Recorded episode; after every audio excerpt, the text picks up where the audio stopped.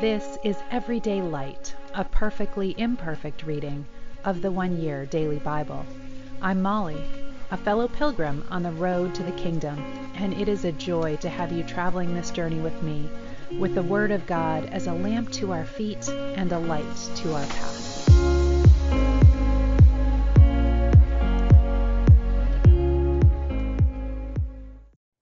Welcome. This is the One Year Bible reading for January 14th, and we are in Genesis today, starting at the beginning of chapter 30. When Rachel saw that she wasn't having any children for Jacob, she became jealous of her sister. She pleaded with Jacob, "Give me children or I'll die." Then Jacob became furious with Rachel. "Am I God?" he asked. "He's the one who has kept you from having children." Then Rachel told him, "Take my maid, Bilhah, and sleep with her. She will bear children for me, and through her I can have a family too." So Rachel gave her servant Bilhah to Jacob as a wife, and he slept with her. Bilhah became pregnant and presented him with a son. Rachel named him Dan, for she said, "God has vindicated me. He has heard my request and given me a son." Then Bilhah became pregnant again and gave Jacob a second son. Rachel named him Naphtali, for she said, "I have struggled hard with my sister, and I am winning." Meanwhile, Leah realized that she wasn't getting pregnant anymore, so she took her servant, Zilpah, and gave her to Jacob as a wife. Soon, Zilpah presented him with a son. Leah named him Gad, for she said, "How fortunate I am." Then Zilpah gave Jacob a second son, and Leah named him Asher, for she said, "What joy is mine! Now the other women will celebrate with me." One day during the wheat harvest, Reuben found some mandrakes growing in a field and brought them to his mother, Leah. Now this dispute over mandrakes made me look this morning at what mandrakes are, so let me share that with you. Mandrakes were leafy plants eaten by peasant women who supposed this would aid them in becoming pregnant. Rachel wanted to eat some in the hope that she would have a child. She acquired some of the mandrakes from Leah by promising to allow her to go to bed with Jacob.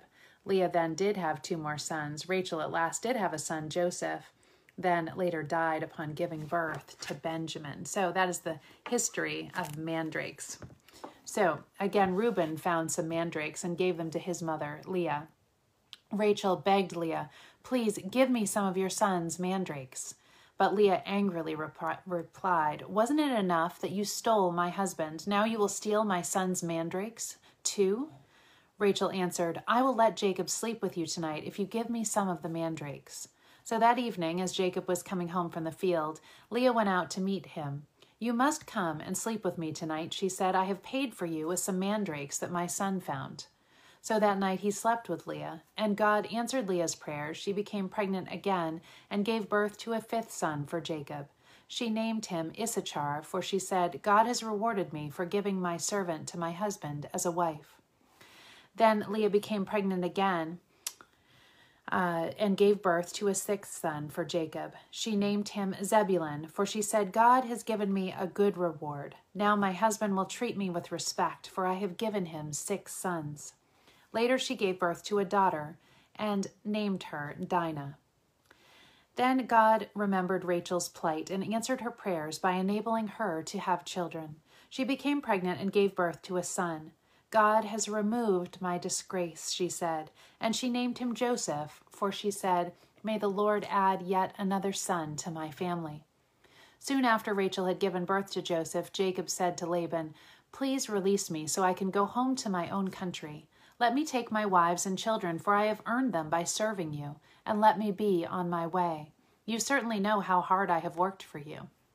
"Please listen to me," Laban replied. "I have become wealthy, for the Lord has blessed me because of you. Tell me how much I owe you. Whatever it is, I'll pay it." Jacob replied, "You know how hard I've worked for you, how your flocks and herds have grown under my care. But you had little indeed before I came, but your wealth has increased enormously. The Lord has blessed you through everything I've done. But now, what about me? When can I start providing for my own family?" "What wages do you want?" Laban asked again. Jacob replied, "Don't give me anything. Just do this one thing, and I'll continue to tend and watch over your flocks. Let me inspect your flocks today and remove all the sheep and goats that are speckled or spotted, along with all the black sheep. Give these to me as my wages.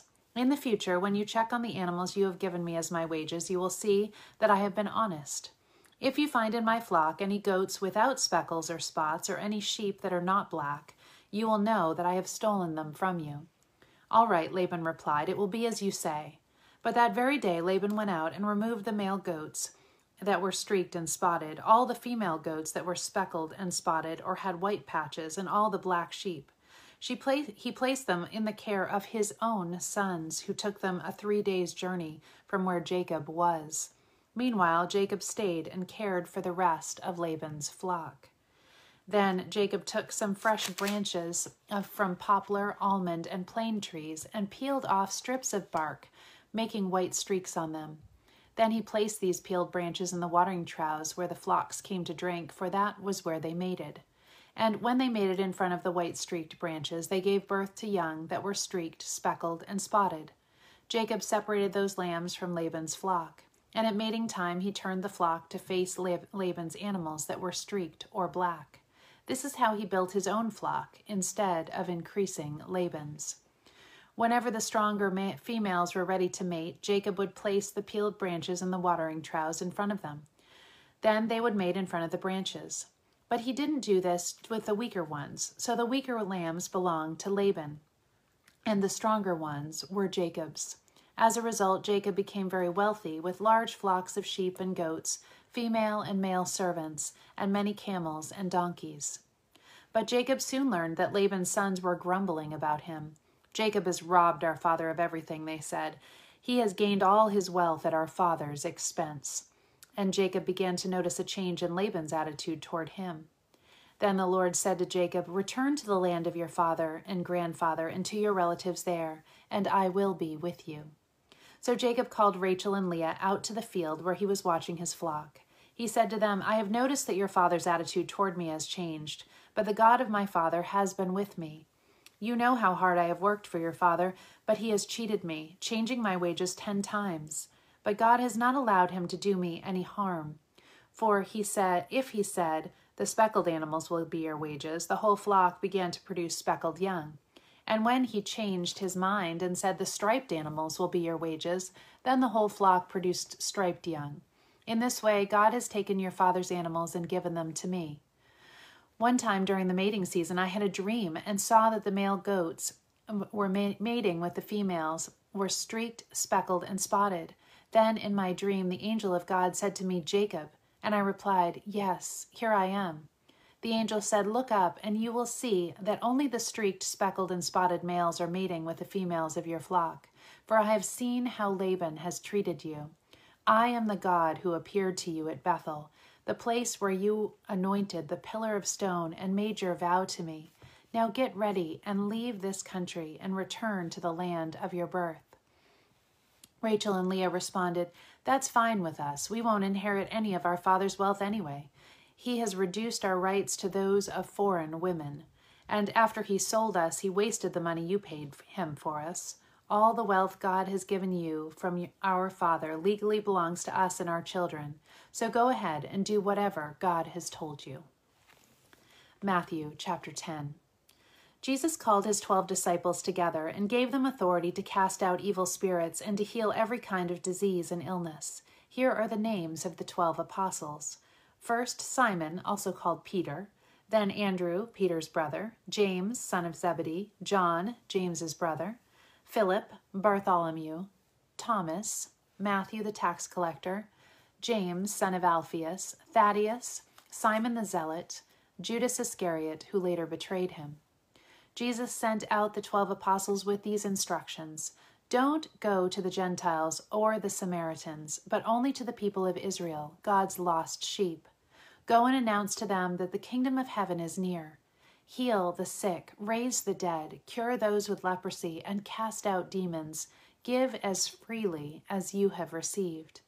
Don't take any money in your money belts, no gold, silver, or even copper coins. Don't carry a traveler's bag with a change of clothes and sandals, or even a walking stick. Don't hesitate to accept hospitality, because those who work deserve to be fed. Whenever you enter a city or village, search for a worthy person and stay in his home until you leave town. When you enter the home, give it your blessing. If it turns out to be a worthy home, let your blessing stand. If it is not, take back the blessing. If any household or town refuses to welcome you or listen to your message, shake its dust from your feet as you leave. I tell you the truth, the wicked cities of Sodom and Gomorrah will be better off than such a town on the judgment day.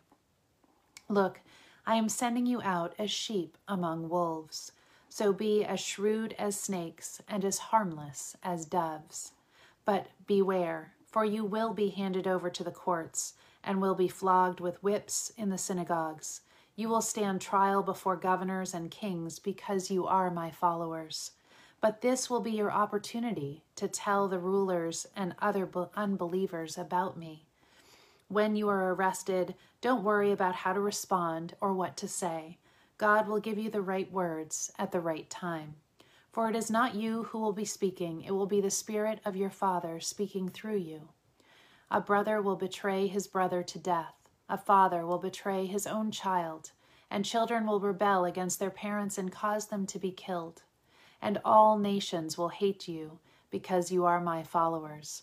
But everyone who endures to the end will be saved. When you are persecuted in one town, flee to the next. I tell you the truth, the Son of Man will return before you have reached all the towns of Israel. Psalm 12, a Psalm of David. Help, O Lord, for the godly are fast disappearing. The faithful have vanished from the earth. Neighbors lie to each other, speaking with flattering lips and deceitful hearts. May the Lord cut off their flattering lips and silence their boastful tongues. They say, we will lie to our heart's content. Our lips are our own. Who can stop us? The Lord replies, I have seen violence done to the helpless, and I have heard the groans of the poor. Now I will rise up to rescue them, as they have longed for me to do. The Lord's promises are pure, like silver refined in a furnace, purified 7 times over. Therefore, Lord, we know you will protect the oppressed, preserving them forever from this lying generation, even though the wicked strut about and evil is praised throughout the land. Those are comforting words today. Proverbs 3:13 through 15. Joyful is the person who finds wisdom, the one who gains understanding. For wisdom is more profitable than silver, and her wages are better than gold. Wisdom is more precious than rubies.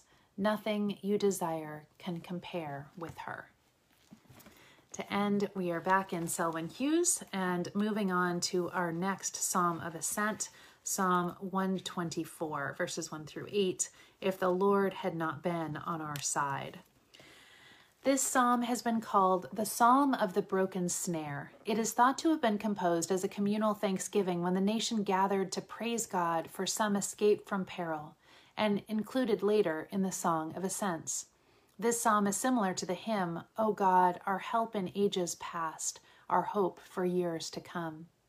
The key thought in this psalm is deliverance. It begins by identifying the most critical period in Israel's history, the Exodus, and ends by giving praise to God for his great deliverance. The repetitive nature of the first lines reflects the fact that the precentor would have sung the first line, and then the rest of the singers would have taken up the strains.